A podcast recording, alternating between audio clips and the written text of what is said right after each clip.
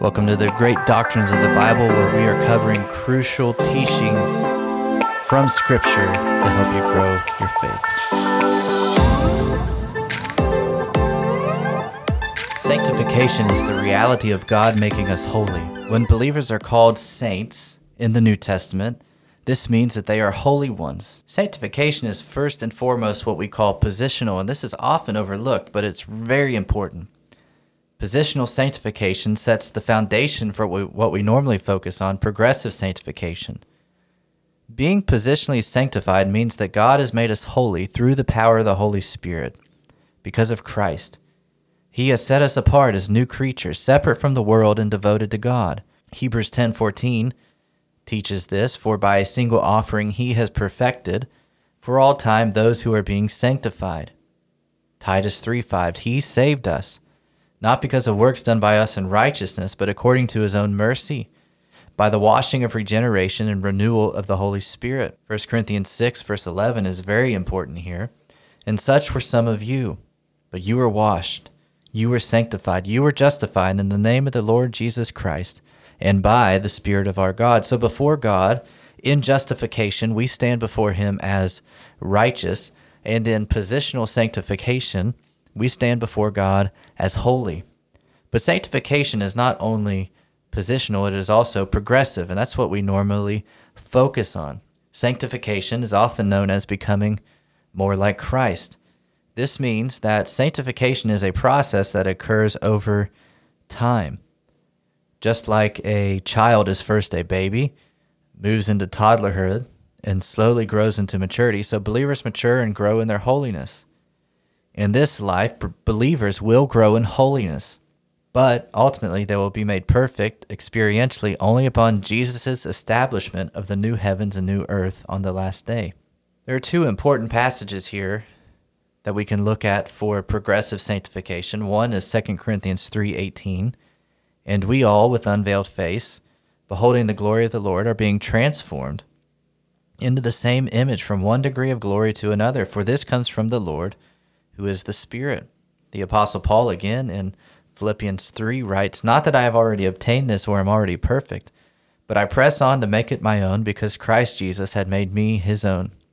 Brothers, I do not consider that I have made it my own, but one thing I do, forgetting what lies behind and straining forward to what lies ahead.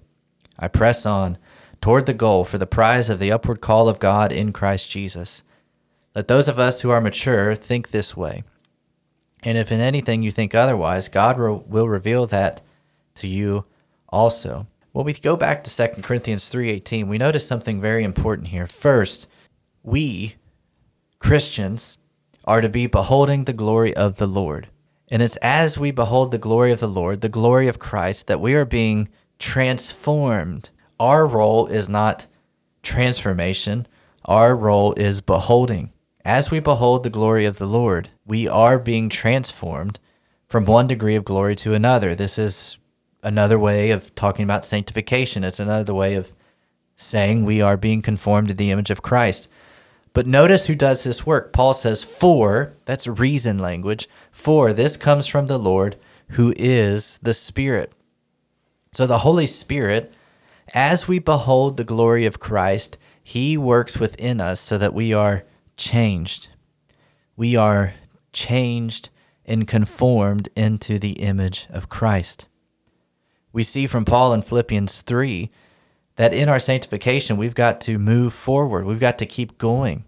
We have to continually behold the glory of the Lord. We have to continually be in Scripture. Jesus said in John 17, Sanctify them in truth. Your word is truth. In our response to these truths, the reality of being holy in God's sight in Christ and gradually becoming more like Christ is to rely on the abundant and ever present strength that God gives and walk with Him. Philippians 2 12 through 13, Paul again writes, Therefore, my beloved, as you have always obeyed, so now, not only as in my presence, but much more in my absence, work out your own salvation with fear and trembling. For it is God who works in you, both to will and to work for his good pleasure. So, in this text, Paul states that believers must exercise their salvation. We do not work for our salvation, for it was already accomplished in Christ's work and applied upon us when we placed our faith in Christ. You can see our article on justification for that. Rather, we obey Christ because of our accomplished salvation, becoming in a practical sense what is al- already true of us in a positional sense. We do this not out of our own strength, but out of the strength God gives through His Spirit. God provides the desire to obey as the Holy Spirit convicts and corrects us through the Word of God.